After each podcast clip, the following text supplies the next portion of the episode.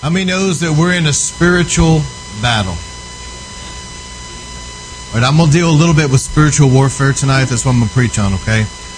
But the spiritual battle is extremely real and extremely serious. Unfortunately, a lot of Christians are totally oblivious to the spiritual battle that's going on.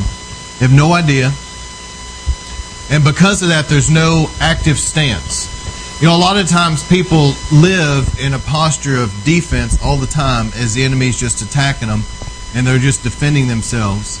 But the Lord wants us to begin to be on the offense. Okay? And the second thing I want to say up front, because a lot of people may not know this, there was a, an evil king by the name of Ahab that lived back in the Bible times, and his wife Jezebel. That's basically where I'm coming from is this attack with a Jezebel and Ahab spirit. And Jezebel operates through manipulation, intimidation, and control. And an Ahab spirit is passive. And so I want you to understand we're talking about King Ahab and Queen Jezebel and the spirits that used them back then and that are still at work today. If you read Revelation 2:20, the Jezebel spirit's still at work today. Okay? Now, many knows that I'm going to preach it like it is, so I want everybody to say this out loud. I will not, I will not get mad at Pastor Scott because he's going to step on toes.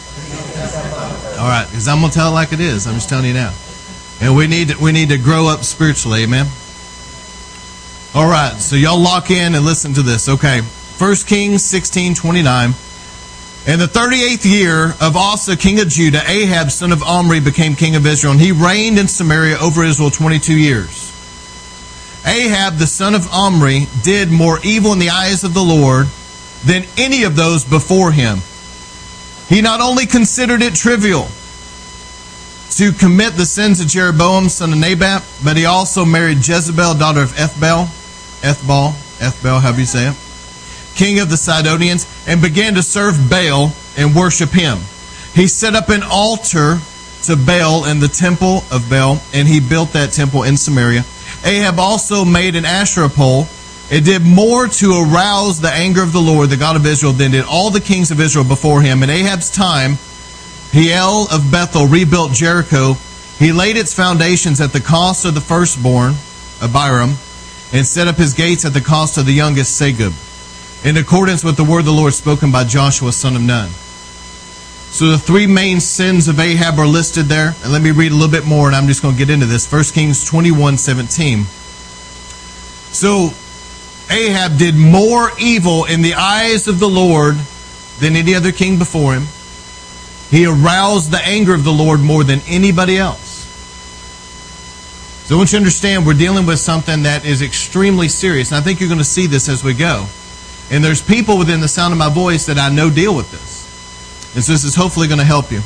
1 Kings 21, starting with verse 17. The word of the Lord came to Elijah the Tishbite. Go down to meet Ahab, king of Israel, who rules in Samaria. He is now in Naboth's vineyard, where he has gone to take possession of it. Say to him this This is what the Lord says Have you not murdered a man and seized his property? Then say to him, This is what the Lord says. In this place where dogs licked up Naboth's blood, dogs will lick your blood, yes, yours. Ahab said to Elijah, So you have found me, my enemy. Now you should stop right there and just think Ahab knew that Elijah, the man of God, was his enemy. That should be a red flag. Amen. And Elijah said, I have found you, he answered, because you've sold yourself to do evil in the eyes of the Lord. And that he went on to prophesy. The Lord says, I'm going to bring disaster on you. I will wipe out your descendants and cut off from Ahab every last male in Israel, slave or free. And I will make your house like that of Jeroboam, son of Nebat, and that of Baasha, son of Ahijah, because you have aroused my anger and caused Israel to sin. And also concerning Jezebel, the Lord says, Dogs will devour Jezebel by the wall of Jezreel. Dogs will eat those belonging to Ahab who die in the city, and birds will feed on those that die in the country. There was never anyone like Ahab who sold himself to do evil in the eyes of the Lord, urged on by Jezebel, his wife. I remember that, because I'm going to be uh, speaking about that as we go. He sold himself to do evil, but he was urged on by his Jezebel wife. He behaved in the vilest manner by going after idols, like the Amorites the Lord drove out from Israel.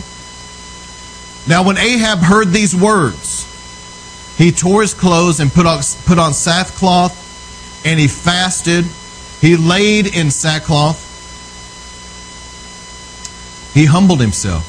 Okay, he went around meekly, and the Lord came to Elijah the Tishbite, and he said to Elijah, Have you noticed that Ahab has humbled himself before me? Because he has humbled himself, I will not bring disaster in his day, but I will bring it on his house in the days of his son.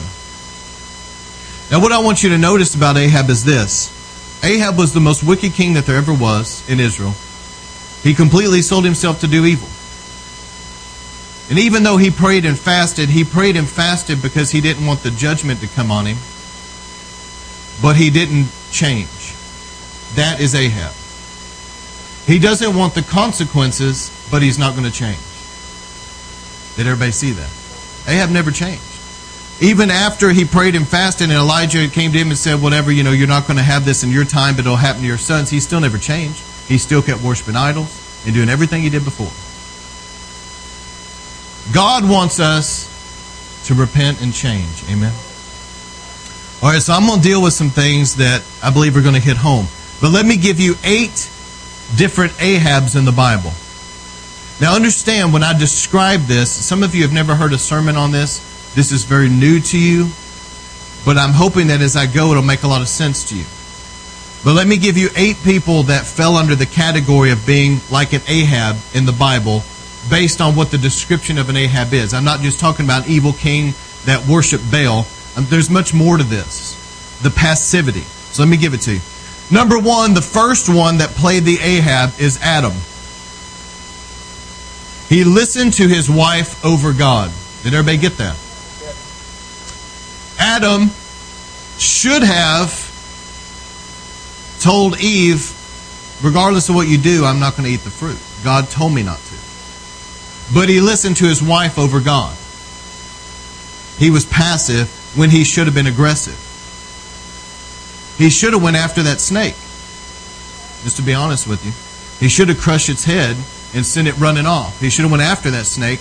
But instead he sat back there passively and didn't use his authority. He was basically the king of Eden and the earth as we know it. He was a ruler and he sat back passively and let his wife eat that fruit, and then he joined her. That's typical of an Ahab that they would fall along with things instead of aggressively taking a stand against it. And Eve, in this situation, is a picture and type of a Jezebel that kind of seduced her husband into doing something God said not to do. All right. The second person to play the Ahab was Esau. Now, I'm going to explain all this as we go. This is new to people I know. Esau, he despised his birthright. Now, what you think about? He was promised through that culture that because he was the firstborn, he was going to get his father's wealth. And that would not only bless him, but all of his family. He had this huge, massive inheritance. His father Isaac was very wealthy. This was a major deal. Okay? And think about how foolish this is. He went out hunting and he was hungry, and his brother was making a bowl of soup, and he was willing to give up all of that birthright, all of his inheritance for a bowl of soup.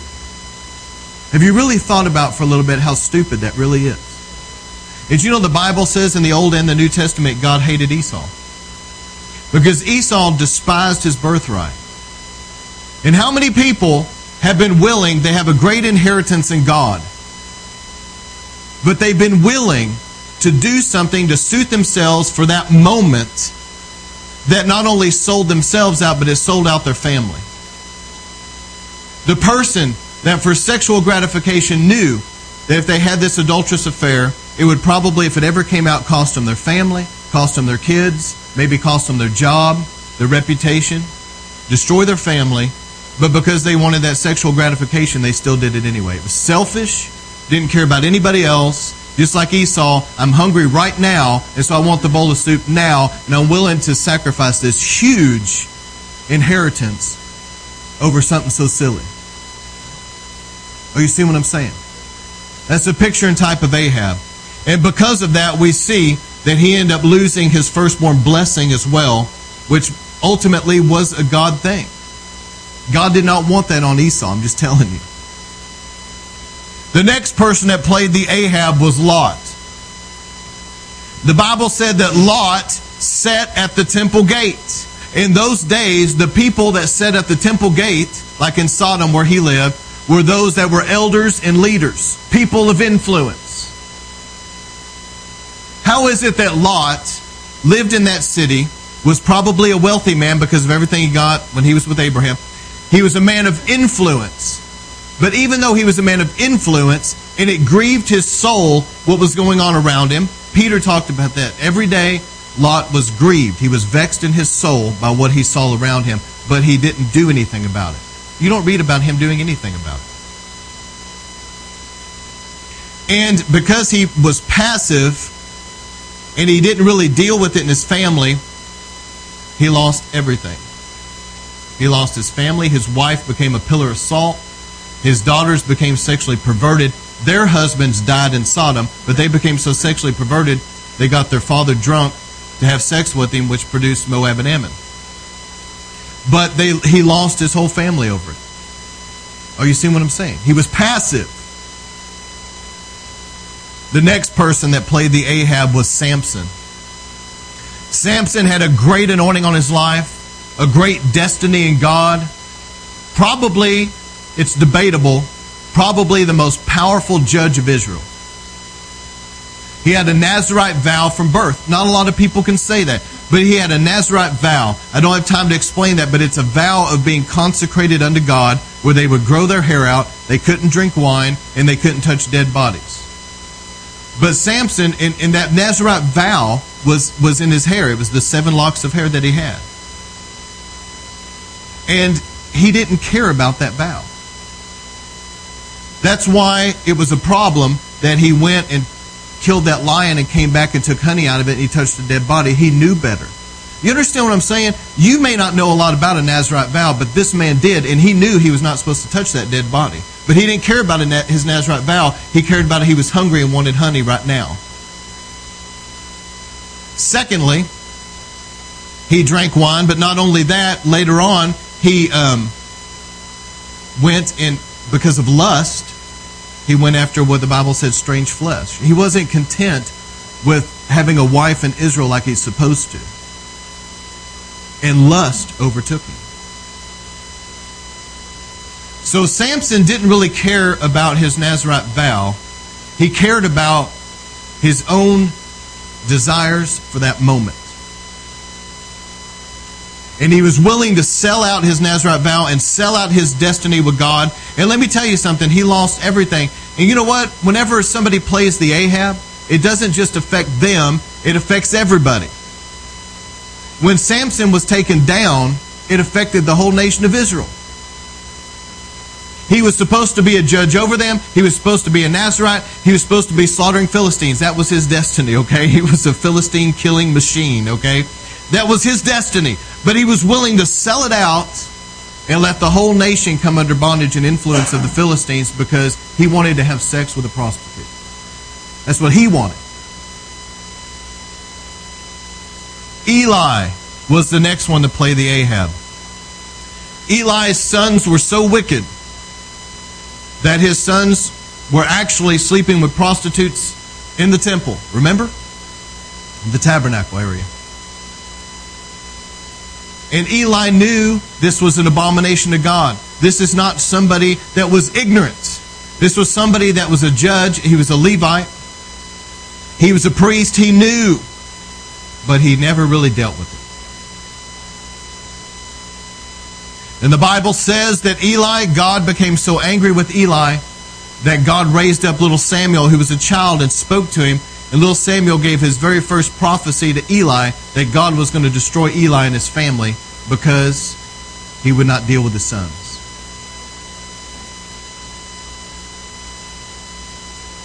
I just read to you about King Ahab. King Ahab was the next one that falls under this category, obviously. He passively abdicated his throne to Jezebel. He was the king of Israel, but basically his wife ran the show through him. She was really the king of Israel, so to speak. He was just her puppet.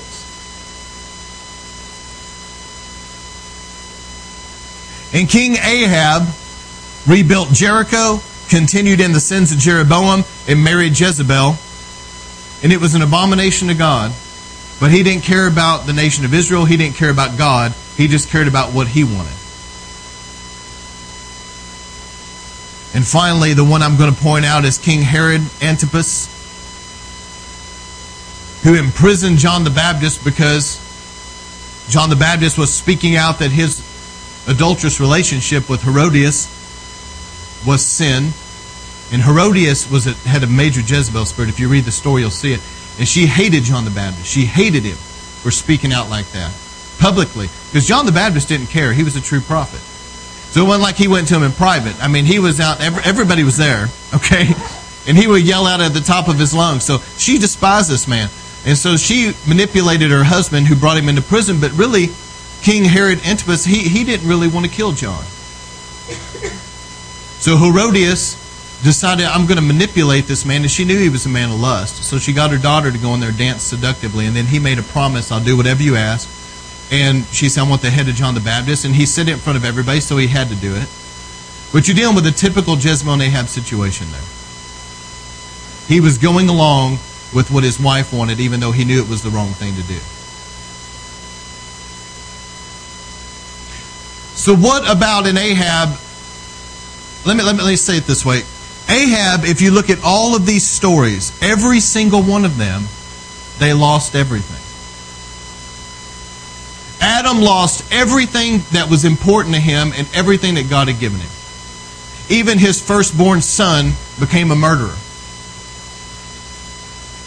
Esau lost everything. He didn't just lose everything for himself, he cut himself off from the blessing of Israel, and his, his descendants became the Edomites, you know, and, and they had no covenant with Israel. I mean, they were, they were totally cut off from everything that could have been his inheritance. Lot lost everything. Samson lost everything. Eli lost everything. He lost his priesthood, he lost his life, he lost his family, he lost his sons. King Saul was another person that played the Ahab. Whenever King Saul went to kill the Amalekites, and he remember whenever he made the sacrifice and Samuel was angry with him, what are you doing? Why are you making the sacrifice? He didn't ever say, I sinned, I shouldn't have done this. King Saul was always blaming everybody else. It was because of the people. It was because the enemy was coming. It was everybody else's fault but mine. He would not take responsibility for himself. But King Saul lost everything. King Ahab lost everything. All of his sons, all of his descendants, his, his wife Jezebel, all of them died under the judgment of God. He lost everything. And King Herod, if you read the story, he lost everything. He ended up in exile with his wife in prison. That's where he died. So all of these people that played the Ahab lost everything.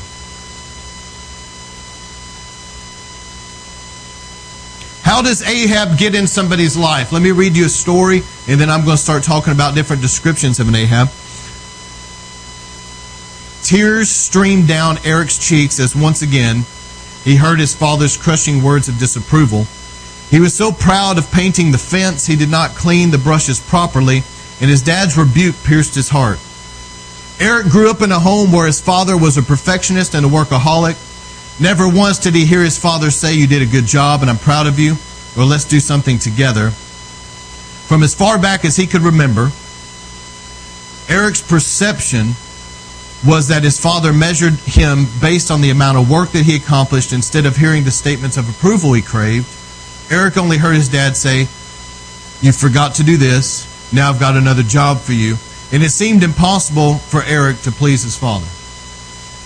By the way, the names and personal stories, or, or, I'm sorry, the names used in this story are different, okay, to protect the person. Eric grieved over this and began blaming himself while he was growing up, like it was his fault.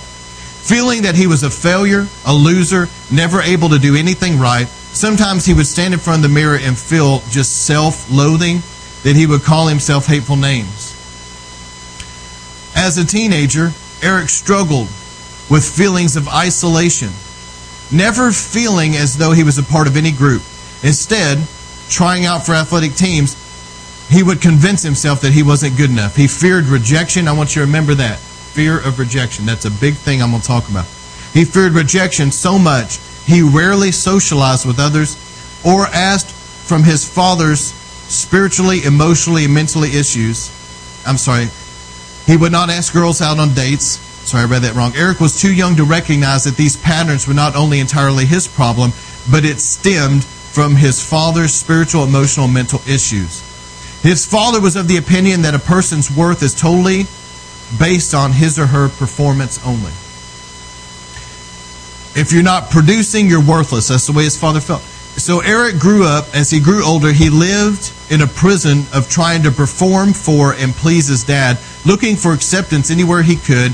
This neediness would overwhelm him as he continued to seek approval, attention, and validation he still de- desperately desired from his father.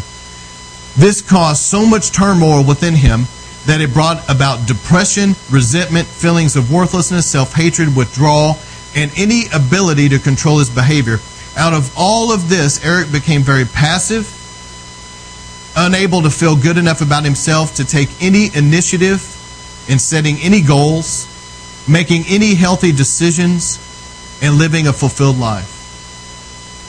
So, Al, how does Ahab take up a, a root in somebody's life? Number one is probably the wounds that have happened in life. People's gone through pain with their family, with their parents, um, maybe a painful divorce, things that have happened in their life that crippled them emotionally, and they didn't get growing up what they needed. And because they've been wounded in life, now they find themselves struggling to be able to become what they need to be because they've been hurt. So let me tell you about Satan. Satan seeks to tear down the psychological makeup of a man, to beat him down into insecurity and inferiority so that Ahab can take a root in his life. And then he'll never really feel like he could ever rise up and be the leader that he's supposed to be. So, number one, the woundings in life. Number two, Ahab can get a root in people by being raised around a Jezebel Ahab situation. All they've ever known their whole life is a real controlling mother or grandmother and a real passive father figure that just sit around watching TV, it would never rise up and lead his family. And they never saw a godly example. They never were able to look at their dad and say, hey, that's what you know a dad's supposed to be. They didn't look at their mother and say, that's what mother's supposed to be. They got saved and realized they've grown up in a Jezebel Ahab scenario. And psychologically, that programmed them to be like that because that's what they grew up around, that's what they're used to. Another way that Ahab can get a root in somebody is through generational curses. And don't take this lightly. Jezebel and Ahab are fiercely generational. It produces a powerful generational curse, and it's very serious. Very serious. That generational curse can come from things like the Catholic Church, which is extremely Jezebel and Ahab influenced Freemasonry, or occult involvement in your family, if your family was involved in the occult.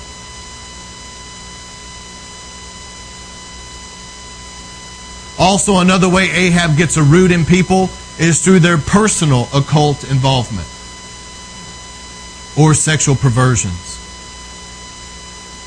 This Ahab spirit is serious. It can target, I've seen Jezebel Ahab situations where the man, the husband, was a Jezebel control freak and the wife was Ahabish. I've seen that. But usually it's the other way around. Ahab tries to target men to cripple them so that they cannot be the leaders they're supposed to be.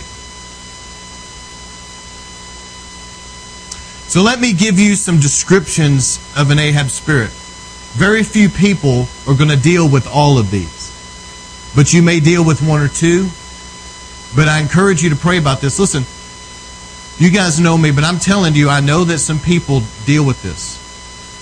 And I encourage you to listen to this sermon more than once if you can. Because you'll get things out of it the second time that you didn't the first. Secondly, I encourage you to take these notes home and to really pray over this, to study out the scriptures, study out the lives of those eight men I just talked about, and study these things out and pray about it and commit it to prayer and fasting to break this thing. Okay? This is serious. Remember that people that play the Ahab in life usually lose everything. They lose everything. They lose their family, they lose their respect, they lose their ministry, they lose everything. It's serious. It's very destructive. So let me go through some some descriptive phrases I want to give you, just kind of describing an Ahab. I'm going to move through this pretty quickly. The first thing is an Ahab's spirit, its goal is weakness. I want you to remember that. Its goal is weakness. It wants to cripple people down. So, number one, it will attack people physically with infirmity to break them down physically to be weak. It attacks them psychologically to be weak in the soul area, where they're no longer able to be strong, authoritative, bold, decisive, but they feel weak and passive. It attacks them spiritually, where they cannot pray. It attacks their prayer life viciously so that it can beat them down to where they're spiritually weak. Its goal is weakness. It wants people weak physically, mentally, emotionally, and spiritually. Because when you're in that place of weakness, you're vulnerable. And you're certainly not able to rise up and be the leader God's called you to be. The goal of an Ahab spirit is to, cons- to secure control over, like a pastor of a church, and to begin to steer that church down a different direction than what God is leading. See, when Satan brings an Ahab spirit into somebody's life, somebody that's an Ahab is too insecure to be assertive and decisive. And Ahab is too insecure to be a strong leader and have to make tough decisions. How many knows when you're a leader you have to make tough decisions sometimes? Decisions that don't make you popular. Decisions, honestly, that sometimes your wife will be mad at you. Decisions sometimes that your kids will be very mad at you and even tell you they hate you. But you still made the right decision. See, the responsibility of a leader is to do what you're supposed to do, even if people around you get mad at you. There's hell to pay if you if you confront a Jezebel. I'm just telling you. They they will go down fighting and they're mean. They're as mean as a snake. Somebody a Jezebel. I'm just telling you, they're mean. There's there's no normal um, love and compassion. They're mean, and they they will go down fighting. But an Ahab has to rise up and deal with that anyway. It'll cost you some things, but you still have to deal with it. It'll cost you a lot more to not deal with it. And Ahab is too insecure to discipline and correct people. In Ahab, somebody that's got an Ahab spirit, they actually feel confused when they're trying to make decisions. And they'll second guess themselves constantly. They feel, whenever they go to make decisions, they feel confused and they're second guessing themselves. I'm not sure this is right. I don't know what to do. Um, and then they defer the decision onto somebody else because they feel confused and they're second guessing themselves to be able to make the right decision. A person that struggles with an Ahab spirit wants to be liked and accepted way too much. How many knows not everybody's going to like you? And that and even if you're a good person, there's people that will hate you just for no reason. You know, there's an old saying that you can please everybody every once in a while or whatever, but you cannot please all the people all the time. You're not going to make everybody happy. You can please some of the people some of the time, but you cannot please everybody all the time. There's going to be people that don't like you. Somebody that struggles with an Ahab spirit will want to be liked and accepted way too much, and they avoid confrontation and struggles with others intimidating them. They avoid confrontation if they have to be in a situation where they're going to have to confront somebody and have it out with somebody, they'll walk away. And to be honest with you, they they have a tendency to just say, even though they were right and the other person's wrong, they'll just say, you know, I was wrong, I'm sorry, and they'll walk away from it just to get along. Even though they're not wrong. But they don't want to confront it. And then Ahab struggles with other people intimidating them. And Ahab will have a what's called a passive aggressive nature many times. Now listen to some of these descriptions about Ahab. This is important. Somebody that struggles with an Ahab spirit, I want y'all to really hear me on this. They they struggle with being immature, irresponsible, manipulating, selfish, and they shirk responsibility. I remember seeing, for example, even whenever a teacher or somebody's trying to give announcements, though some people sit around, they joke all the time, they talk, they're distracting, and you still see it as an adult. You see what I'm saying? Even as an adult. They cut up, they joke around, they won't listen. There's there's something going on. The, the, the preacher's talking or the teacher in college is talking and they're distracting. You know what it is? They're immature like a little child. But they're like a 30 year old little kid.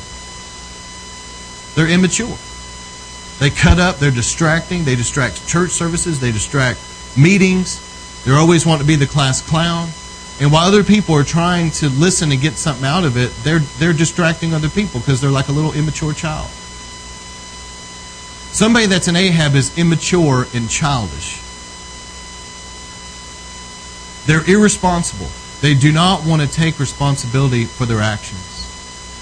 It's like Adam. When God said, Adam, what happened? He said it was the wife. You know what he said? He didn't just say it was her fault. He said it's the wife you gave me. So in other words, he's saying it's her fault and it's your fault. It's her fault because she gave me the fruit, but it's your fault because you gave me her. But he never said it was my fault. If I remember the story right, Eve didn't like hold him in some submission hold and pry his mouth open and shove the fruit in. If I remember the story right, Adam willingly ate, right? But you know what you find about Ahab? They're a little baby and they don't want to accept responsibility for their actions. It's everybody else's fault. It was my dad's fault. It's society's. Society has done me wrong, sir. It's society. It's the president's fault. No, it's the government's fault. It's welfare's fault. It's my neighbor's fault. It's the teacher that hit me with that ruler. It was her fault. But the last person's fault it is my fault. Let me tell you something, friend. It's your fault. The prison system, we just went to do this training, and that guy was talking about everybody in the prison system has an attitude like it's everybody else's fault that they did all this activity. You're never, ever going to get anywhere with God until you humble yourself and quit blaming everybody else for your sin. And Ahab does not repent of their sin, they blame everybody else for their sin, but it's their sin. And Ahab is a manipulator. They're always wanting to use other people to their advantage. It's, it's the, the son that's grown up, but he still wants to live at home and not get a job and not do anything with his life. He wants to mooch off his parents. It's the person that goes from person to person trying to mooch, mooch and use people, but doesn't want to be responsible. You see what I'm saying? A manipulator that can give you the greatest sob story, can make you feel so just so sorry for them. And they, they're good. They're good actors. You can turn off that actually, please. But they're good actors. I mean, they can put on a Hollywood level performance. Are you hearing me? They can put on a Hollywood level performance full of tears, the quivering lip, and they'll give you the biggest sob story you've ever seen to get you to feel sorry for them. And the whole time, they're lying. There's not even a truth to it. They're playing you. They're trying to use you. They want money out of you. They want time out of you. But they're just using you. It's a manipulator. A true Ahab is selfish. They don't care about other people. They don't care about their wife and their kids that much. They just care about themselves. I want what I want, and I'm going to do what I want to do regardless of if it costs everybody else so much. And they shirk responsibility. There's always an excuse why they cannot keep a job. How many knows an Ahab can't really hold down a job too good a lot of times? And Ahab's always running from stuff. Every time times get tough, they tuck tail and run. All of a sudden, it's difficult at the workplace. So instead of just toughing it out, now they want to quit their job and leave, and they're unemployed. So now they're going to mooch off everybody else. But it got tough at work, so they just quit. Well, how about staying with it for a little bit, you know, and being somebody that, that's going to get some backbone and deal with the issues in the workplace and just tough it out. And I remember growing up, I remember my dad, we moved um, an hour away from where he worked. And for five years or something like that, I remember it was a long time. He had to drive. Now, to be a mailman, you got to get there early, friend. okay. And uh, he had to get up and drive something like five in the morning. I think he had to get up and drive an hour one way, an hour one way to go to work. He eventually, like five years later, got transferred closer to the post office, closer to home. But you know what? If he was a selfish little Ahab person, he would have quit that job because it was hard. But he kept that job for five years and toughed it out where our family we had we could you know he could pay the house payment, we could have food, and the family could be taken care of. Amen? But see, an Ahab would only think about themselves. Well, it's tough. I don't want to do it. I'm just going to quit. And my mother was the same way. Stayed teaching school. And you know as well as I do, teaching school is not an easy job.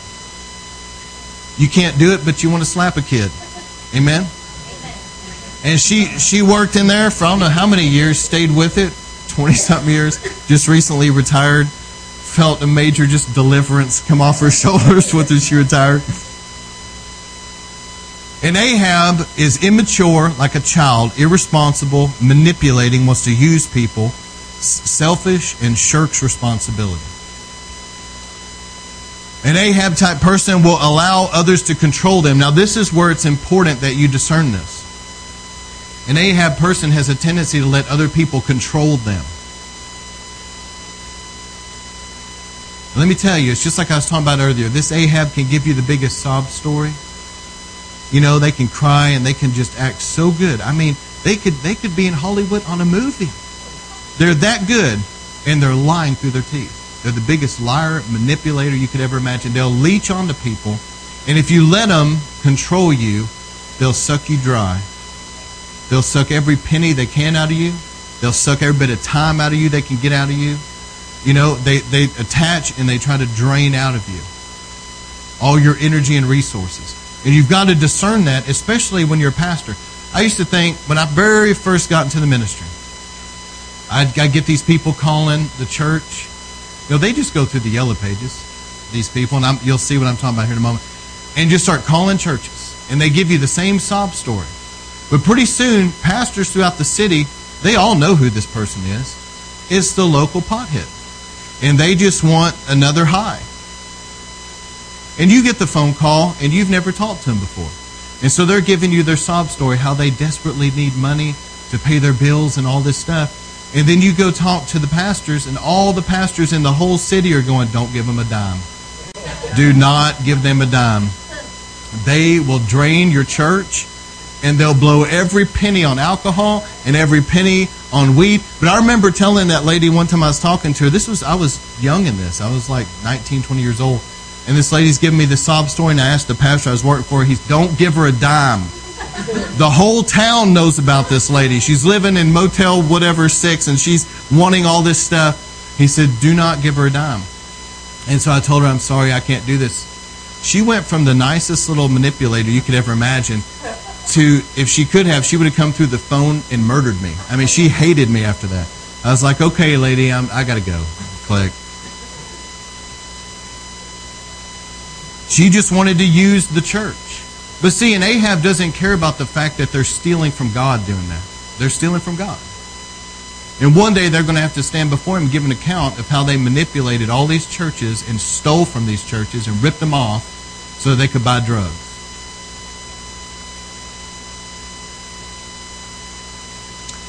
So understand, don't let people use you. You've got to cut some people off. You've got to draw a line in the sand that I'm not going to be manipulated. I'm not going to be controlled by people. I'm not going to be intimidated. I'm going to tell you, There's going to be people that don't like you because of that. Because they know that they can't use you. They can't get away with it. When you're not an Ahab, you're somebody that can go right up to somebody and say to them in love, You're not going to control me. Boy, they don't like that. But when you're not an Ahab, you can do that. You don't intimidate me. You're not going to keep doing this, and I'm not putting up with it. You know what? And to be a pastor, especially in these last days, we've got to deal with that. You've got to let the Holy Ghost give you some inner strength because there's some Jezebels out there that want to use you and manipulate and control. Amen. And Ahab has a hard time saying no. This is good. They have a hard time saying, No, I'm not going to do this for you anymore. I'm not giving you this anymore. Somebody that struggles with an Ahab spirit. They will present you as being unloving and uncaring if you don't go along with their ways. But if you're not careful, you'll be an enabler. You guys know what an enabler is? That's somebody that is still giving, giving, giving, and enabling the person to continue to be this Ahab. Eventually, you've got to administer some tough love and say, Look, I love you, but I'm cutting you off, and it's time for you to just grow up. Now, they probably won't talk to you for about five years. But at the end of that five years, they'll come back and say, You know, you were right. I've heard stories on the 700 Club where there, there were people that were so stuck on themselves, such an Ahabish type person, they had to hit rock bottom and be homeless and on the streets before they came to their senses. But on the streets, cold, in the rain, they had an epiphany. Maybe not everybody else is the problem in the whole world. Maybe it's me. Maybe I need to change. And in that dark place, rock bottom, they realized this is not everybody else's fault. It's my fault. See, in Ahab, just like I mentioned about Adam, Adam blamed his wife and blamed God. An Ahab person is always blaming God, but God can't bless sin. Our lives are where they are today because of how we lived yesterday. That's just the way it is.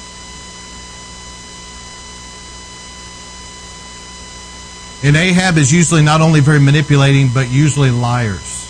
You have to watch out for this. And Ahab is comfortable being a liar. Did you hear me?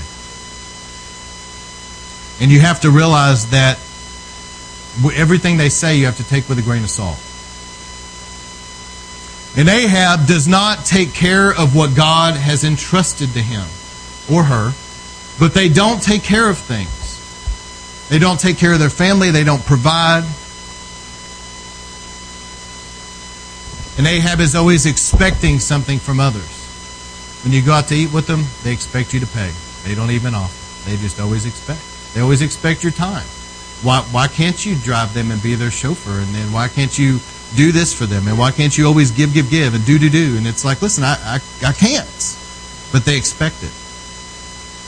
Like Adam, they will listen to their wives over God.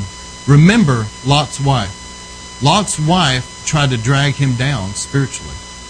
Remember Job's wife. Job's wife tried to drag him down spiritually. Job's wife gave him this advice Job, why don't you curse God and then die?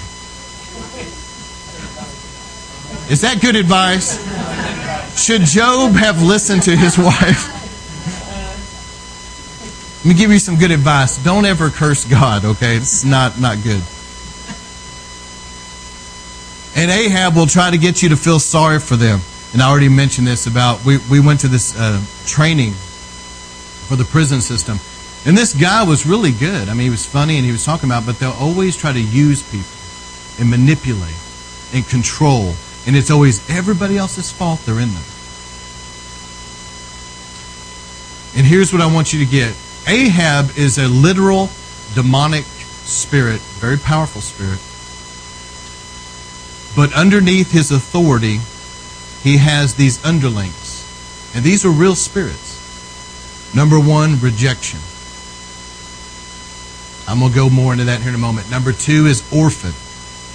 An orphan spirit, I don't have time. These could all three be sermons by themselves. An orphan spirit makes people feel like they never fit in anywhere.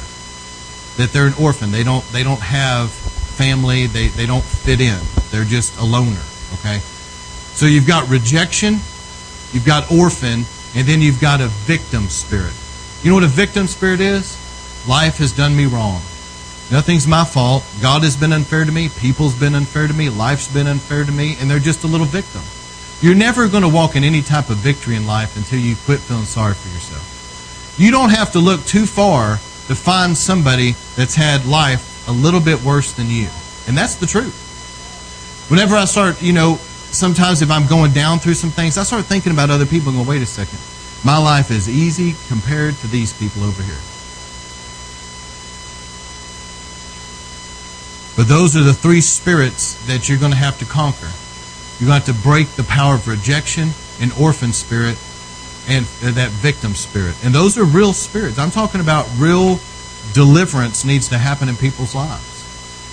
These are like strongholds in the mind, and it's set on somebody, and they feel rejected when they shouldn't feel rejected. Nobody's rejecting them, but they take everything so hard you try to talk to them in love, you're just trying to help them, but they take it as rejection.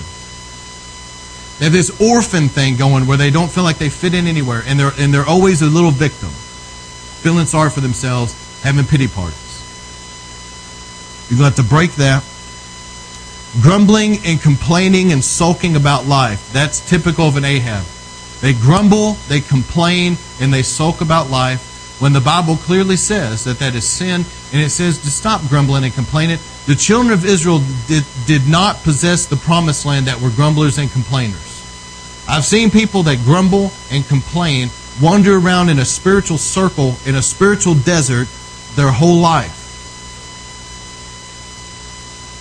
Why do I feel like I keep going in circles?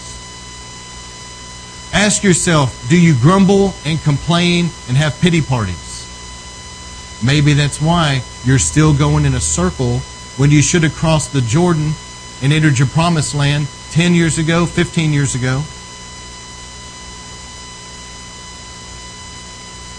And Ahab will have underlying, deep seated anger issues when being confronted about their Ahabish ways. Somebody will go to them in love and try to talk to them, and they begin to seethe with anger. You're trying to help them, trying to tell them the truth, what happens? They begin to seethe with anger and they lash out. There's a deep seated, seething anger that is brewing in them that they feel like they're a little victim. They feel rejected. They're taking what you're saying as rejection. They don't feel like they fit in anywhere. And because of that, they've got this anger problem. And when you try to talk to them, they're always bucking up against what you say. And Ahab has a tendency to abdicate his office of authority over a controlling woman. That can be vice versa, but normally Jezebel attacks women, Ahab attacks men. That's just the normal. But somebody that struggles with an Ahab has a tendency.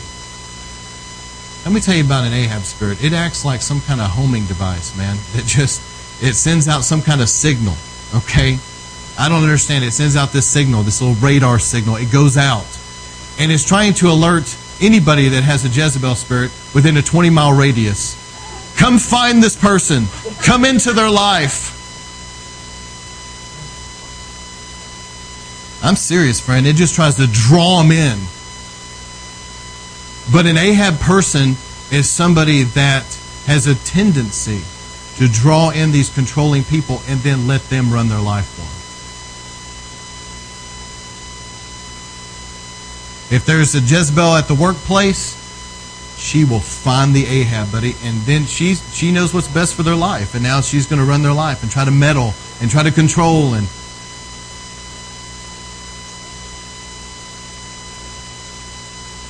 And Ahab will lose his, his inheritance and blessing that God has for him, like an Esau.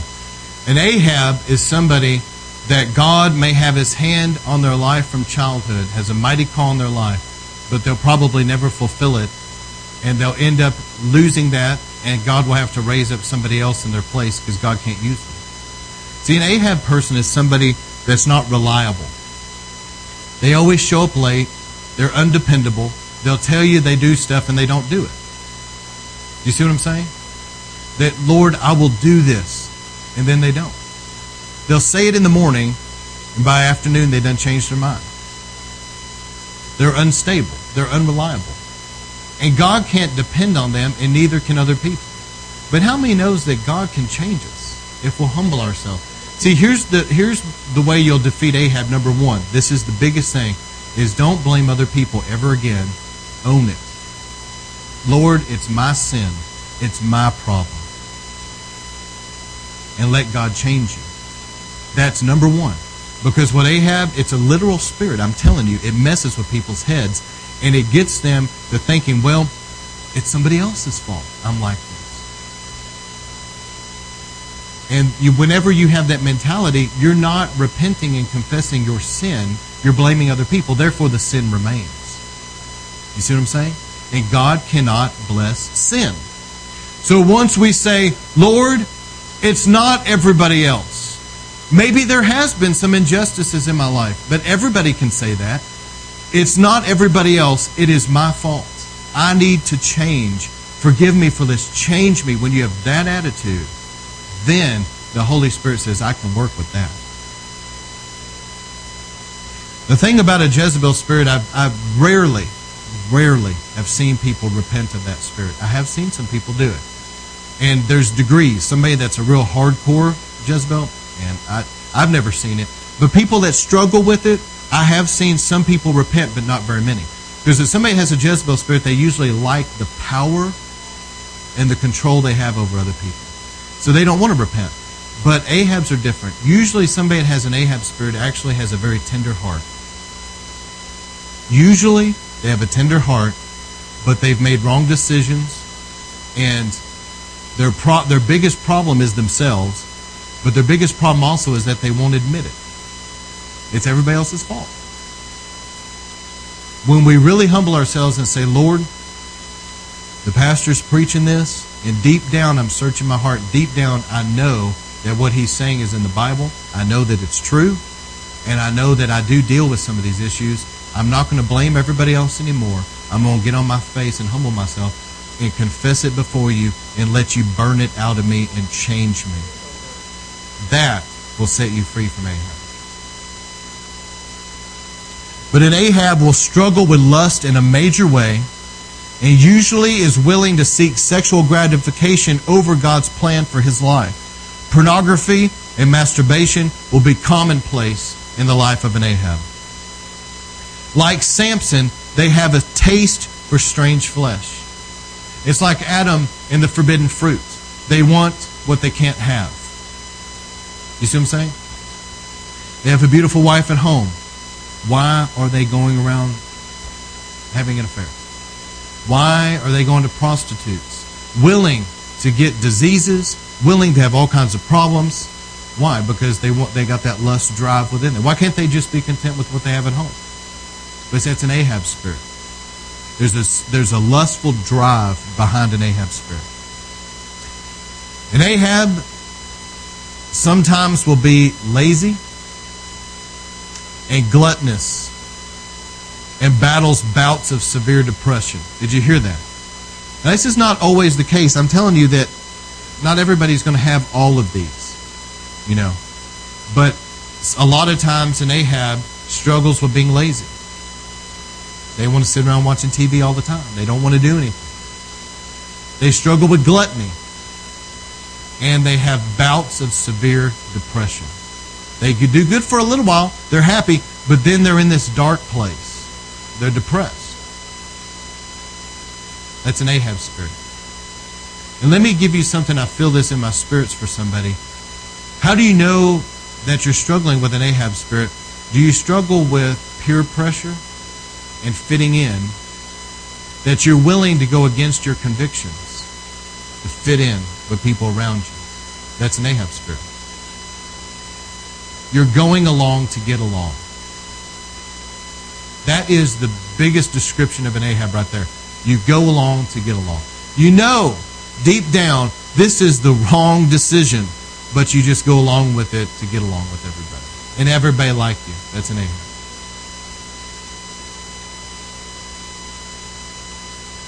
And also, you always have to go behind them and clean up their mess. I mean this literally, and I mean this metaphorically. Literally, that they're not going to clean up after themselves, and you have to go behind them always cleaning up. But metaphorically, they'll make a mess out of their life, and you always have to go behind them and clean up the mess they made of their life.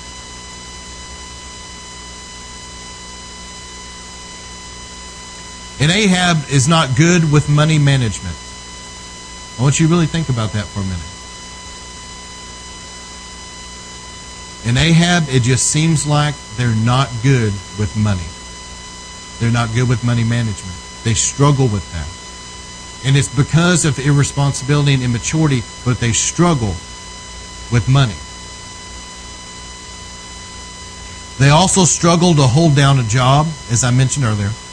Ahab will usually really be into something like sports or weightlifting because it makes them feel masculine because they get lost in that, you know? They lose their identity in the sports and, and the working out, and they feel real masculine because at home their wife wears the pants.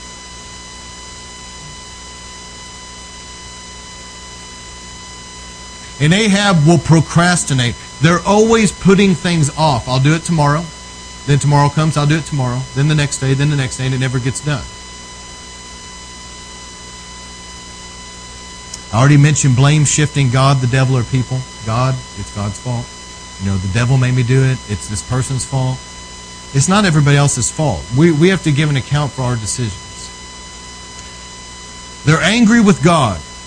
And Ahab will really struggle with being angry with God because they blame God for their life and they feel like that their life isn't fair. But the truth is, God wants to bless you just like He wants to bless everybody, but it's your decisions that have landed you where you are in life. It's not God's fault.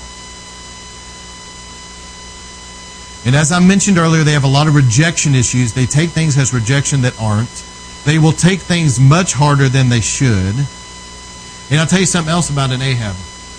They will self medicate because they're miserable. Because they're miserable, they, they will go out and self medicate themselves, turning to alcohol, pornography, drugs, or things like shopping or hobbies to give themselves something to do because they're not happy. That's the truth, friend. They self medicate. They want to go out and spend money because it makes them feel good. They will go out and drink because they can escape reality, because they're miserable. They're too nice to people and let people control them and take advantage over them and run over them. Now, let's be honest. I, I have to say, I've done that too. How many of you guys have let somebody take advantage of you and run over you before? Okay. These are traits that I'm saying all of us have dealt with some of these things. I feel like that God is wanting to lay the axe to the root and deal with this. And an Ahabish type person will let people take advantage of them. And deep down, they know they're taking advantage of it, but they still allow it. They always expect you to pay for things. I mentioned that. And Ahab will have a problem with a pastor that has to use church discipline. I could give examples and stories, praying right now within myself for wisdom on what I say. But an Ahab will have problems with a pastor using his authority in the way of church discipline, especially concerning his Jezebel wife, that he will not deal with, so the pastor has to do it. That's all I'm going to say. And Ahab doesn't like to hear true prophecies because they're negative about himself. That's the, that's the funny thing, and, the, and probably one of the last things I'll mention about Ahab. And Ahab always wants everybody to say positive things. And if there's a true prophet, they're going to say, Sir, you have a problem. And he's going to get mad. Let me show you in the Bible. This is, this is a really neat story. This is one of my favorite stories in the Bible. And Micaiah is one of my favorite people in the Bible. Okay? 1 Kings 22, verse 1. For three years there was no war between Aram and Israel. But in the third year, Jehoshaphat, king of Judah, went down to the king of Israel. And the king of Israel said to his officials, Do you not know that Ramoth Gilead belongs to us? Yet we are doing nothing to retake it from the king of Aram. So he asked, This is Ahab, by the way. Ahab asked King Jehoshaphat, Will you go with me to fight against Ramoth Gilead? Jehoshaphat replied to the king, I am as you are, my people as your people, my horses as your horses. In other words, a long way of saying yes. Isn't it interesting how they did that back then? But Jehoshaphat also said to the king, First, let's see the, seek the counsel of the Lord. So the king of Israel brought together the prophets. This is Ahab. Ahab didn't have one true prophet. But anyway, this is Ahab's prophets. And Jehoshaphat said, First, let's seek the counsel of the Lord. So, anyway, the king of Israel gathers together his prophets, about 400 men. That's a lot of false prophets. 400? And he asked them, saying, Shall I go to war against Ramoth Gilead, or shall I refrain? Go, they answered, for the Lord will give it into the king's hands. But Jehoshaphat asked, Is there no longer a prophet of the Lord here that we can inquire of? I want you to really think about this story for a moment. This is one of my favorite stories in the Bible. Ahab says, Sure, we got prophets. We got prophets everywhere. Call them in. 400 people come in, and they're all telling the king, Go and be victorious. Jehoshaphat, a descendant of David, had discernment. And he said, I see 400 men, but is there not a real prophet in the house? So the king of Israel answered Jehoshaphat. This is Ahab. This is Ahab's attitude toward true prophets. Okay? Yes, there's still one prophet through whom we can inquire of the Lord, but I hate him because because he never prophesies anything good about me. But always bad. His name is Micaiah, son of Imlah. What a baby. This is the king of Israel. I mean, what a sissy. And Jehoshaphat, listen what Jehoshaphat says. He's sitting there listening to the king during his little baby speech, and he says, Jehoshaphat says, the king should not say that. That's what he says to him. So anyway, Jehoshaphat, the king of Israel, they call for Micaiah, son of Imlah, at once. Dressed in their royal robes, the king of Israel and Jehoshaphat, the king of Judah, were sitting on their thrones the, at the threshing floor at the entrance of the gate of Samaria with all the prophets around them, 400 people. All of the prophets around them prophesying before them. What were they saying? Go and be victorious. Okay. Now, Zedekiah, son of Kenaiah, had made iron horns and declared, now listen, this guy went so far as to make props for his false prophecy. He makes these iron horns.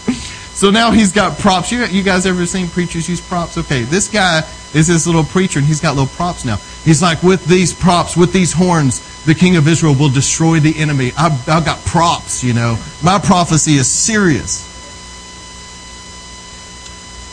And all the prophets were prophesying the same thing attack Ramoth Gilead, be victorious. And they said, For the Lord will give it into the king's hand. The messenger who had gone to summon Micaiah. Now listen, while this messenger went to get Micaiah, who's a true prophet, the only one out of 400, he's walking along with Micaiah, and listen to what he says. He said, Look, Micaiah, all the other prophets, without exception, are predicting success for the king. Just let your word agree with theirs. Just go along to get along. Speak favorably. But Micaiah said this. He's basically saying, I'm not going to be intimidated, even if, if it's the king. Micaiah said, As surely as the Lord lives, I'm only going to tell him what the Lord tells me. In other words, let me put it in today's vernacular. But Micaiah said this I'm not going to be intimidated by the king. I'm not going to go along to get along. I'm going to say what the Lord says, whether the king likes it or not, and whether you like it or not. That's a true prophet.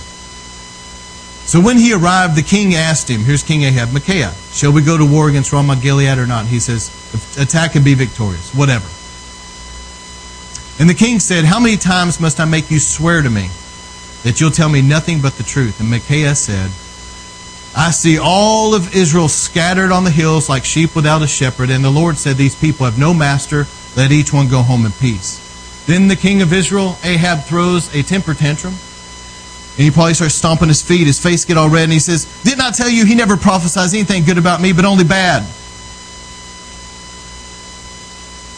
The king is acting like a child, an immature baby. Micaiah continued, Therefore, In other words, since I've already laid into you, let's go ahead and finish this prophecy. Therefore, hear the word of the Lord. I saw the Lord sitting on his throne with all the multitudes of heaven standing around him on his right and his left. And the Lord said, Who will entice Ahab into attacking Ramoth Gilead and going there to his death? One suggested this, another that. Finally, a spirit came forward and stood before the Lord and said, I will entice him. By what means, says the Lord? I will go out and be a deceiving, lying spirit in the mouths of all the prophets. And the Lord said, You will succeed in enticing him. Go and do it. So now the Lord has put a deceiving spirit in the mouths of these prophets of yours, not the Lord, your prophets. And the Lord has decreed disaster for you. Then Zedekiah, remember him? He's got his little props.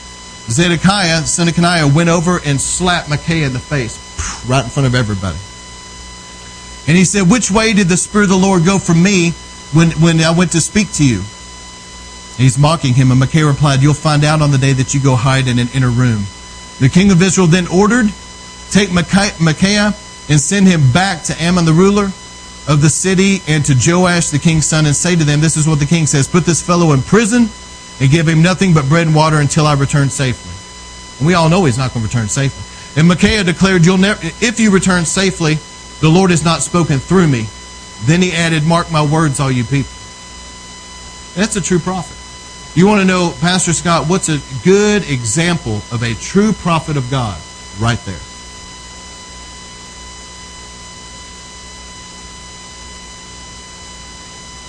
And that's exactly how Jezebel and Ahab respond to the true prophets. They hate them because they expose them. The thing about the Jezebel and the Ahab spirits is this their strength lies in them being hidden. That's their greatest strength, is that they're hidden. I had a friend of mine, you, well, it's okay to say it here, Andrew Peters, whenever he came to preach. He told me back, what was it, a month ago when he came? Something like that. Powerful service. We love Brother Andrew.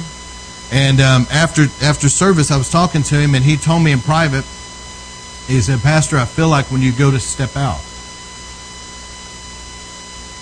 to move out into the facility that you're going to be moving into, he said, I really feel in my spirit that you're going to face a control spirit."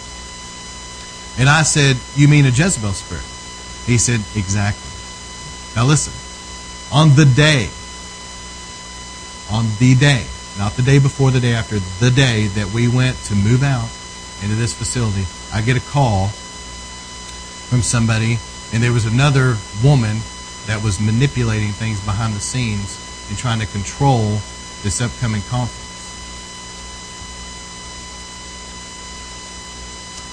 So as soon as we started moving forward, what happened? A little Jezebel popped up.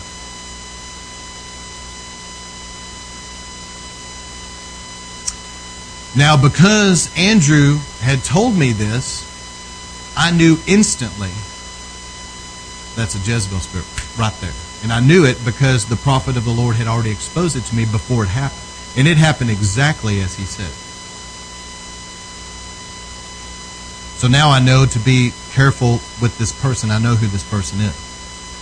But an Ahab will not put their house in order and deal with issues that need to be addressed and confronted and this usually creates long term damage in the family. I'm going to start bringing this thing down and end this. But an, an Ahab father will not deal with things he needs to deal with. I remember hearing this uh, testimony in the Brownsville revival. This young man now was saved and in church, going to Bible school. But here's what happened he was at home, he was giving his testimony, he was living at home with his grandparents and he had brought some illegal drugs into the house, and the grandparents found it, so they had to kick him out. But as he was talking, you could tell that he was angry about this.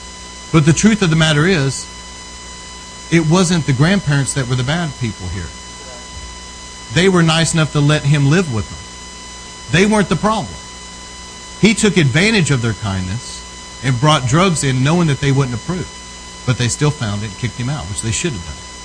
But he was acting like a little victim while he was giving his testimony. But in reality, it was the best thing that ever happened to him because once he got on the streets, he ended up through a series of events. I'm sure his grandparents were praying for him. That he ended up at the Brownsville revival and getting saved. Amen. Now listen to what the Lord said about Abraham. See, certain people, they're not going to deal with stuff. There's stuff in their house that's not right. There's people that may be having sex outside of marriage. There's people that they're letting live there that should not be living there. There's people that, there, there's financial things that are not right. There's things in the house that aren't right. And they know it, but they refuse to deal with it. That's an Ahab. And if they don't deal with it, then it's going to affect the whole family and it's going to be a downward spiral spiritually. But listen to what God spoke about Abraham. I love this scripture. The Lord said, For I know him, speaking of Abraham, that he will command his children and his household after him, and they will keep the way of the Lord to do justice and judgment, that the Lord may bring upon Abraham that which he has spoken of him. Have you ever thought about that scripture? The Lord says, I know Abraham. I know he will command his family after me. Therefore, I can bring on Abraham what I've spoken over him. In other words, Abraham will inherit his destiny because he's somebody I can trust to put his house in order. It reminds me of Joshua. Joshua said, Whatever goes on with you, but as for me and my house, we're going to serve the Lord. He didn't go take a family vote. He didn't say, Listen, I'm gonna, I'll be back in five minutes, okay?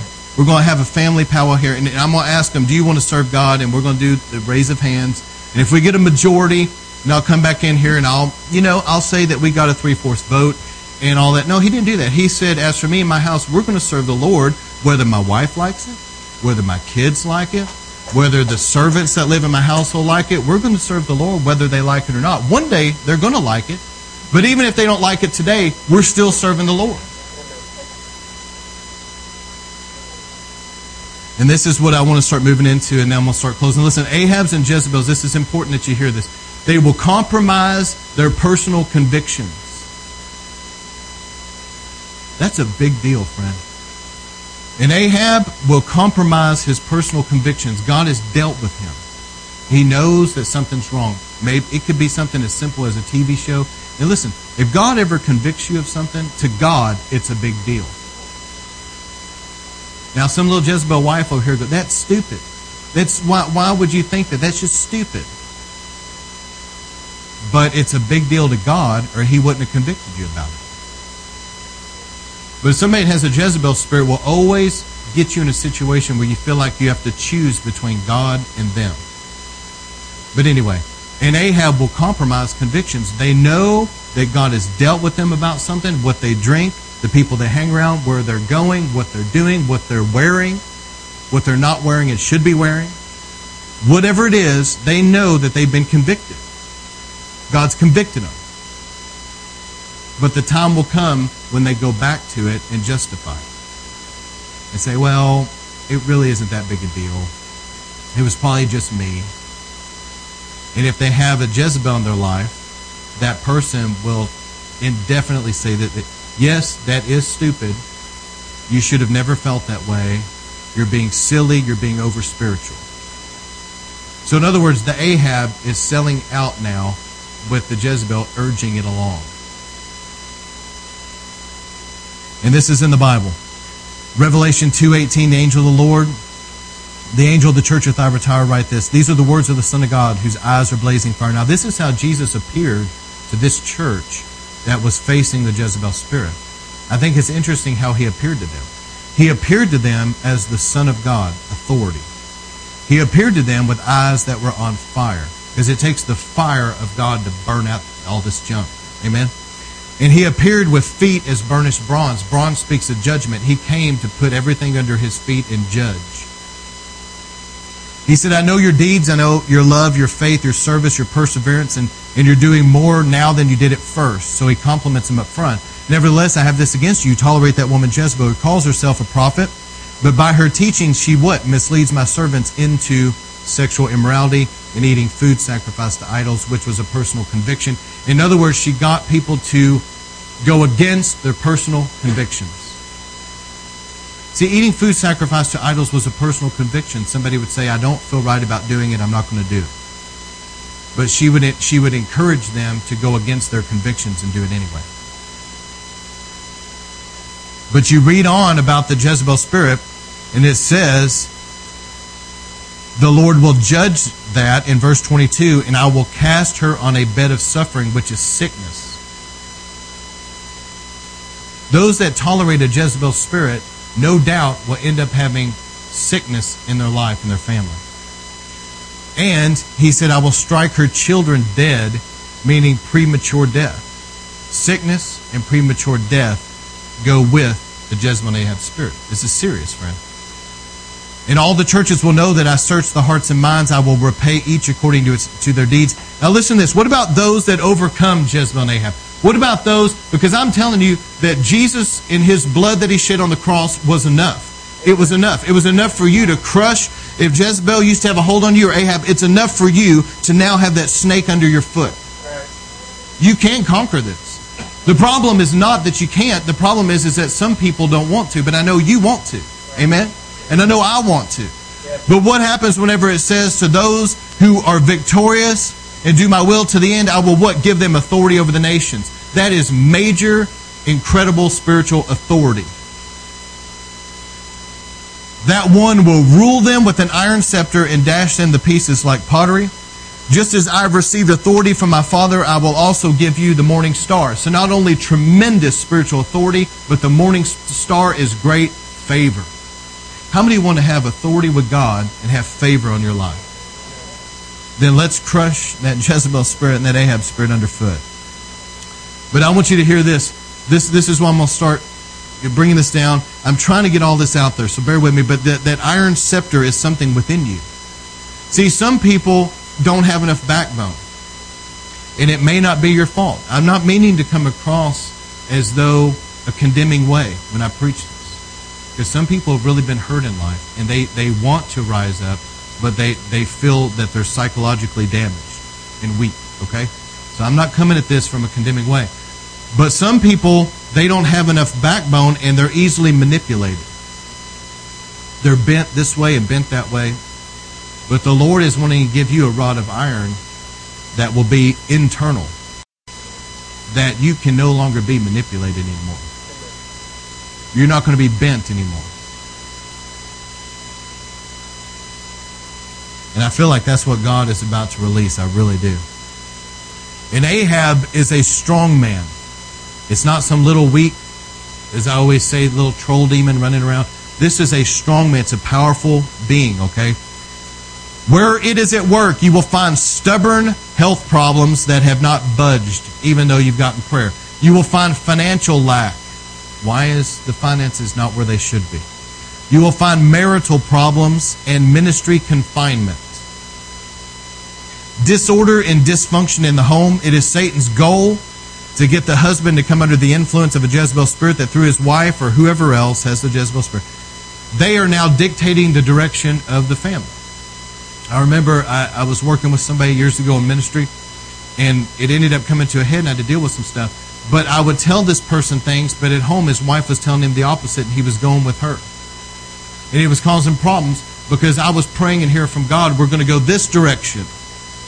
And he would be, okay, yes, go home. And his wife would say, no, that's stupid. We need to do this. And he was doing that. So, anyway, needless to say, we ended up having a confrontation, okay?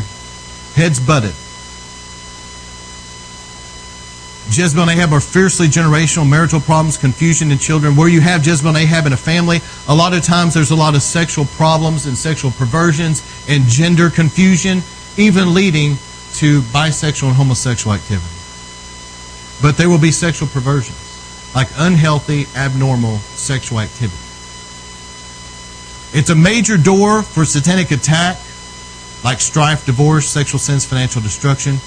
You can usually see somebody that has an Ahab spirit, they have major cycles of destruction in their life where they lose everything. There's a curse associated with sickness and premature death, which I've already mentioned. Let me read you this story about a pastor's abdication. See, listen, I'm talking about the home, but I'm also talking about the church and the workplace. Man, if you're a manager, then be the manager at a workplace. How many knows in a workplace, usually a manager will have to deal with somebody that doesn't want to come under their authority and wants to be rebellious, and if they can, control that person and run them. And if it's an Ahab manager, then all of a sudden, now they're just a puppet for this person. Whatever this person wants, they're going to end up going along with it. Same thing in a family or in a church if it's tolerated. Jim was the pastor of a church in a sleepy town in the eastern United States. He and his wife Linda founded this church, enjoying its steady growth over many years. Jim approached the golden years of his ministry. He knew it was time to pass the baton over, to, uh, sorry, pass the baton and turn the helm of the church over to his son Michael, who was an ordained minister and had worked with his dad for many years. They had frequent conversations about this upcoming decision.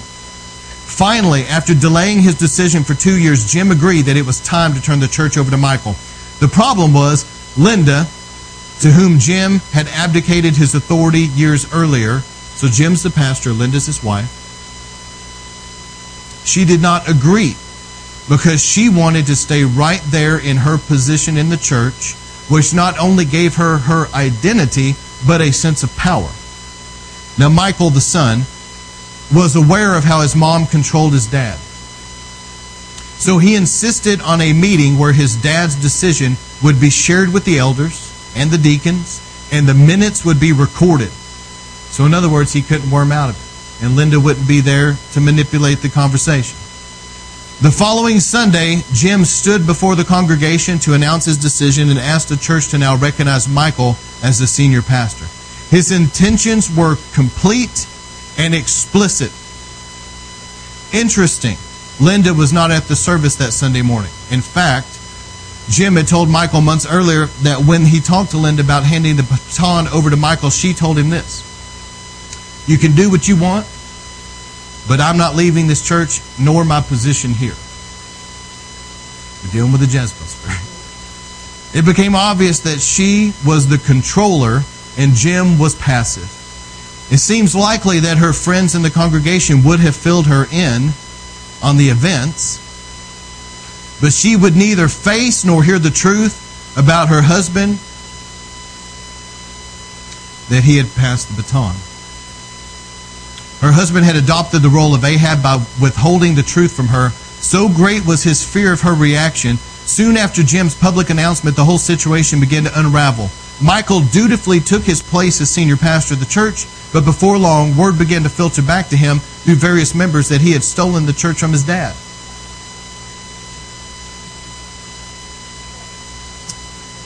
So when he confronted his dad, Jim acknowledged that Michael's allegations were true, that he and his wife were indeed telling people in the community that Michael has stolen the church from them. Yeah. Immediately, Michael disagreed with him and reminded his dad, That's not true. You turned the church over to me.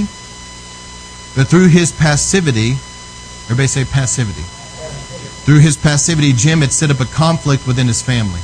He was sandwiched now between his son, to whom he had relinquished leadership of the church, and his wife, to, whom he had relinquished his God given authority. As unbelievable as it sounds, this man truly feared his wife's reaction. So much that he withheld the truth from her. Even though he knew she was not on board with him, he deceptively stepped out on a limb and exerted his authority as pastor by turning the church over to his son. Then he backtracked because he knew she would bring down the hammer. Sadly, because of the fear of her reaction, he pretended like passing the baton had never happened. Jim's passivity was mind boggling. He even told Michael at one point that he could recall the specific day years earlier when he had given his leadership away to his wife and that he had regretted it ever since. But he never reclaimed it. The bottom line was this Jim would not deal with his wife, whom he has abdicated, who he, he had abdicated his authority to her, but rather he did not have the backbone to stand up to her, but chose to alienate his own son and the rest of his family by turning the, the church against Michael Michael tried every way he knew to get his dad to accept the truth and refused to compromise with his dad by giving in to the lie. How could such a thing happen?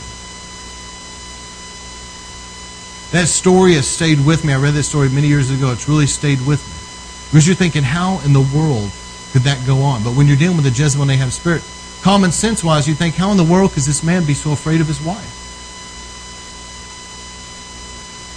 But the passive preacher, the passive pastor, will just give people what they want. Don't confront or correct troublemakers. They won't do it. They don't want to tick off the money people. They tone down their sermons as to not offend anybody. Just let people they let people control and run over them. They go along just to get along. Somebody else usually controls them behind the scenes. Whether it's a board member, a wife, an elder, some controlling female figure, a prophetess, somebody behind the scenes controls that pastor. That is a classic Jezebel and Ahab spirit, isn't it? Did you know that Moses had almost lost his destiny and died before his time playing the Ahab? A lot of people don't know this story. We'll read it to you in the Amplified Bible. Exodus 4, verse 24. Along the way, at a resting place, the Lord met Moses. Now, Moses had just had the burning bush experience. This is right after that. Along the way, leaving the burning bush experience, the Lord met Moses and sought to kill him, made him acutely and almost fatally ill. Now, apparently, he had failed to circumcise one of his sons, his wife probably being opposed to it. But seeing his life in such danger, Zipporah took a flint knife and cut off the foreskin of her son and cast it to touch Moses' feet and said, Surely a husband of blood you are to me. When he let Moses alone to recover, the Lord let Moses alone to recover. But listen, Moses was a descendant of Abraham and knew to circumcise his son on the eighth day. This isn't new. This predated the law. This was something that had been passed down the family. He knew better. But he did not do what God wanted to do, probably because his wife was opposed to it, and it almost cost him his life, his destiny, and his family. Did everybody see that? You remember those eight people I mentioned earlier? It did cost them everything. Moses almost lost everything. He almost lost his life. He would have lost his destiny. God would have, obviously, if the man was dead, would have had to use somebody else to deliver Israel out of Egypt and would have cost him his family because he didn't want to deal with stuff. Let me read one more story. Nelson took another sip of coffee. He's talking about church issues and continued to watch this attractive young woman. She was tastefully dressed in a dark suit and had a look of optimism. A confident handshake, direct eye contact. While soulfully engaged, engaging people in conversation with her penetrating charisma, the woman was vivacious, she was enthusiastic, she had the ability to draw people to her, she was fun to be with, and seemed to be a devoted student of the Bible. Nelson was the pastor. He needed to find new church leaders. Each month, his desperation increased. As the money from tithes and offerings continued to shrink, during their times together, the woman suggested her theories on how to increase church membership. A savvy businesswoman, she created a blueprint to steer the church toward a position of dominance. Over the ensuing months, she became more entrenched in the church and began to lead the woman's Bible study group. At the same time, Nelson was puzzled by the woman's beliefs. She seemed to be in touch with the Spirit. However, it seemed to be a dark spirit. The Spirit had told her to do unusual things, some of which resulted in immorality. Despite this, Nelson and his wife loved being around the woman, seeing her potential they met the woman often and attempted to mentor her, and they placed their hopes in her. The young woman in the church began to rally around this woman. The young women began to rally around her. While her influence grew, Nelson's diminished like a slow leaking tire. Each month, the church continued to shrink in members. Then Nelson's wife began to suffer various illnesses. The whole church was suffering. His wife was now suffering with sickness. His mind began to be filled with sexual fantasies. Think about it. So the church is dwindling, their finances are dwindling, his wife is now sick, his mind is being attacked. To make matters worse, his once amiable church staff became divisive and their vibrant small groups began to dwindle. One day, Nelson called and asked for help. Now, the person writing this is John Paul Jackson. He is a prophet, okay? So Nelson called him, John Paul Jackson, asking for help. And a dream came allowing this the writer here john paul said allowing him to see the enemy's smoke screen i relayed what god had showed me which he affirmed was accurate. But nelson and his wife still were torn stalled by indecision and confusion. They continued to receive counsel from a spirit guide. They were following this woman who was following a spirit guide. Are you getting this? Okay He's the pastor. This affected the whole church. It affected his wife, his own mind. Nonetheless, they loved this woman and wanted to help her. What were they supposed to do? What I had just described is called an unholy alliance. That's what John Paul Jackson says. It's an unholy alliance. A relationship that draws you inevitably into dire results even though you are aware the person willfully continues to sin. Furthermore, it is evident from Scripture that God does not sanction such a person being given leadership within the church. That person should have never had leadership in the church. We need to know those that labor among us. We need to be careful who we allow to teach. You better be careful who you allow to lay hands on people and give influence to be able to prophesy and function in the gifts. If you just let anybody do it, you're going to get people like this. But he was seeing the church struggling and he just willingly accepted somebody in desperation. You can't do that. He should have trusted God and sought God in prayer and fasting and let God answer the problem. Furthermore, it's evident from Scripture. I'm sorry, Nelson and his wife justified their decision not to remove this woman from leadership for the sake of the kingdom. That's what they said. Therefore, the kingdom was compromised by an unholy arrangement and their church suffered. Has this been eye opening? We can't be passive. We got to deal with stuff. When you know something's not right in a church, you got to deal with it. When you know stuff isn't right in your home, you got to deal with it. You can't just go along to get along. There's been there's been houses that people loved God and were Christians, and they allowed stuff to start going on in their home that they shouldn't have, and it was just like the children of Israel when Achan had sin in the camp all hell broke loose in those Christians' homes. I could tell you stories. All hell broke loose. They began to suffer financially. Their health suffered. Their relationship strife was in the home. They didn't sleep good anymore at night because they allowed some person or something in their home that wasn't right, and they didn't deal with it. It's just like having a Jonah on your boat. You can be innocent, but the Jonah on your boat has just brought about a tremendous storm that's liable to sink your boat and take Jonah and everybody else with them.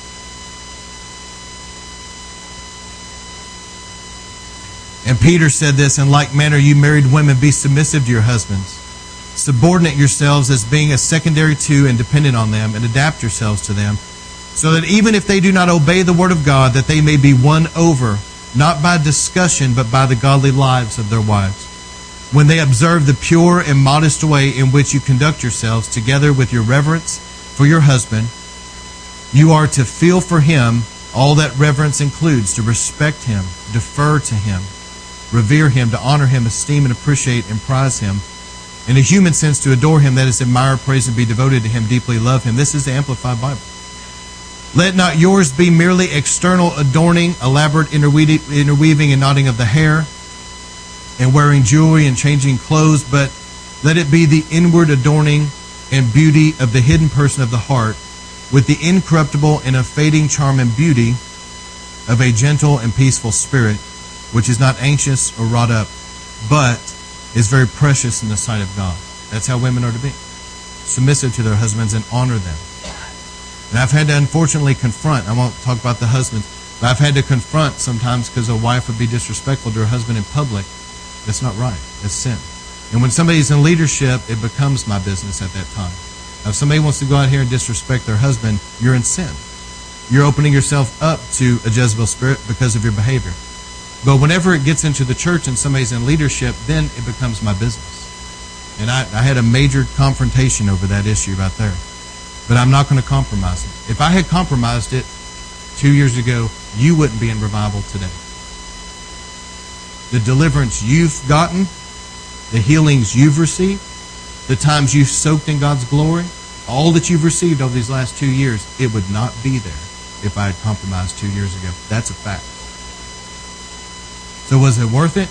Yes. Did I have to pay a dear price for it? Yes. Did I have some people out there that probably hate my guts? Yes. Do I care? No. Do I still sleep good at night? Yes. All right. For it was thus that the pious women of old put their hope in God, were accustomed to beautify themselves, and were submissive to their husbands. But let me get down to the husband. It says, In the same way you married men, you should live considerably with your wives. with an intelligent recognition of the marriage relation, honoring the woman as physically weaker. So husbands need to honor their wives. You don't need to be belittling them either, men. Don't be talking about them like they're stupid, making fun of them, etc. It's not right. That's sin. What does it say will happen if you do? It says your prayers will be hindered. Now listen, I don't ever want to be in a situation where my prayers are hindered. How would you like to go to God and say, Lord, I desperately need you to hear me right now. I need this. And God says, no. You've been disrespectful and mean to your wife and you've hurt her. I'm not answering your prayers till you fix that.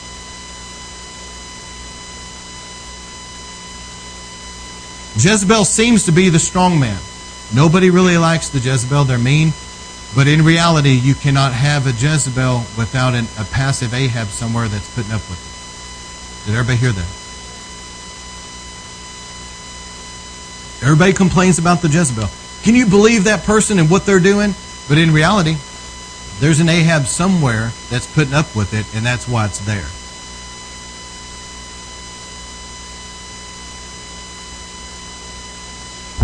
All right, so how do we conquer this Ahab thing?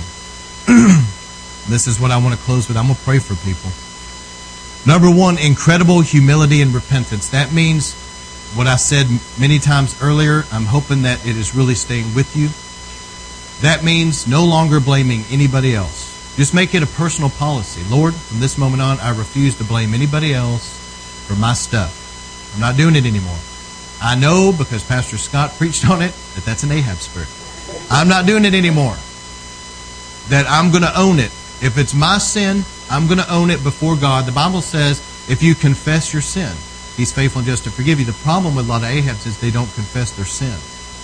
They go like this. They say, well, it's this person's fault my life is like this. This person's fault things are like this. It's God's fault. It's if they would stop all that nonsense and say, Lord, forgive me for my sin, He'll forgive you. And then Ahab would start to be defeated from that point.